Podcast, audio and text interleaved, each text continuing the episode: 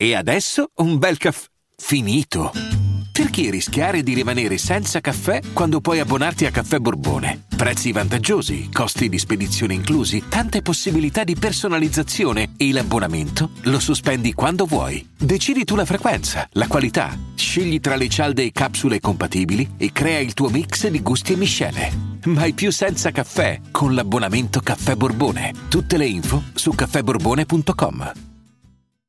Restando in tema l'Illusivert, visto che ci siamo, eh, continuiamo un attimo eh, a girovagare un po' attorno a questo artista, è impossibile non soffermarsi un istante perché non è una canzone che merita un ascolto approfondito o un'analisi. Sto parlando di Bahit, no? E, ehm, praticamente eh, questa canzone, compralo, tradotto, e, ehm, è una canzone che parla della vita di questo artista dopo la rottura con Britney Bird.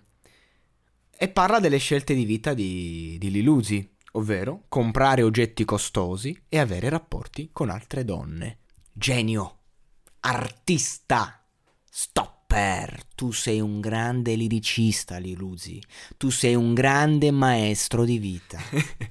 Ragazzi, scusate, scusate se mi faccio prendere, se ne, insomma, ma che cosa ho da dire? Non ho altro da dire, scusatemi, cioè più di così. La canzone per carità è bella, spacca, ci mancherebbe, lui è un grande eh, dal punto di vista stilistico e eh, tutto quello che ti pare, ma io penso che più di così, cioè andate a leggere il testo è imbarazzante, cioè sono dei brani che è veramente difficile monologare, ok? Però vabbè, eh, ci tenevo a farlo un podcast così proprio per farvi capire le difficoltà che insorgono in questo mestiere infame quando comunque ti trovi davanti artisti famosissimi stimatissimi bravissimi per carità fenomeni no?